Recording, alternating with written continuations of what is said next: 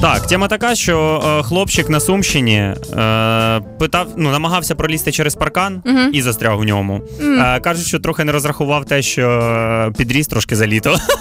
Бабуся відкормила його, і е, ота- отака штука, отака В травні ситуація. ще пролазив, знаєш, в травні ще Да-да-да-да-да. нормально міг пролетіти там в ту. Когда это случилось? А, Это недавно было Ну, це, относительно? це відбулося буквально три дні тому назад, але Мгм. одразу ж прилетіла ще одна новина. Давай. От Буквально вчора.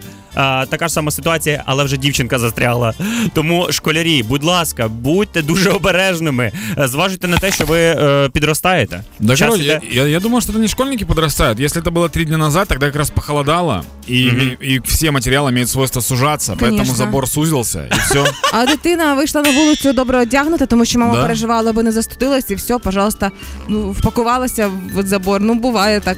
А дівчинка, про яку ти говориш в Одесі, вона лазила на ем, ці, господи, на дитячому майданчику і між прутиками застрягла головою. Дивлюсь фотки, вона усміхається. Вона явно це зробила як перформанс, знаєш. І там ще прикол в тому, що люди пишуть в коментарях, чому не можна було дівчинці просто повернути голову в іншому напрямку, і вона просто висунула її. я об'ясню, вона похожа, похожа на дівчинку, яка ходить в школу.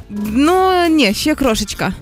Ну, вона Садик. така, більше дитячий садок, так. Ну, хорошо, пускай будет садик. Может быть, она просто не хочет идти. В садочок, що завгодно, аби в садок Ну вийти. да, просто, например, когда мы были малыми, мы выдумывали методы типа там, у меня болит живот, у меня болит голова. Сейчас дети более находчивые, и старые уже методы не работают, поэтому... Я застряв. Да, я за- ну а что? Я застряла, как я пойду? Я, в- я в, в этом, в тренажере детском, или как он называется? Все це стає схоже на те, що батькам підігрує галактика, міста і природа. Роблять все для того, щоб ця дітлашня не розбігалася. Десь природа фіксує, то в е, заборі, знаєш, то на, дитя- на дитячому майданчику головою. Щоб мама все-таки знайшла по GPS, де воно загубилось. Слухайте, але в сучасних дітей зараз же прикольно те, що є з собою гаджети якісь. Тобто, якщо ти застряг десь, або ще якась така штука, ти можеш одразу зателефонувати там мамі або в МЧС, або будь-куди. Ну питання в тому, що і коли я, Юль, дивись, коли я застряг в дитинстві в, заборі, я просидів там три години. Просто поки не проходив хтось повз, тому що я лазив будь-де. Ну, типу, це не були місця там, де було дуже людно. Це було просто десь на отшибі. І знаєш, коли там проходить людина, якась там раз в два часа, ти такий ей! Ти- Ну окей, ладно, спасуть тебе.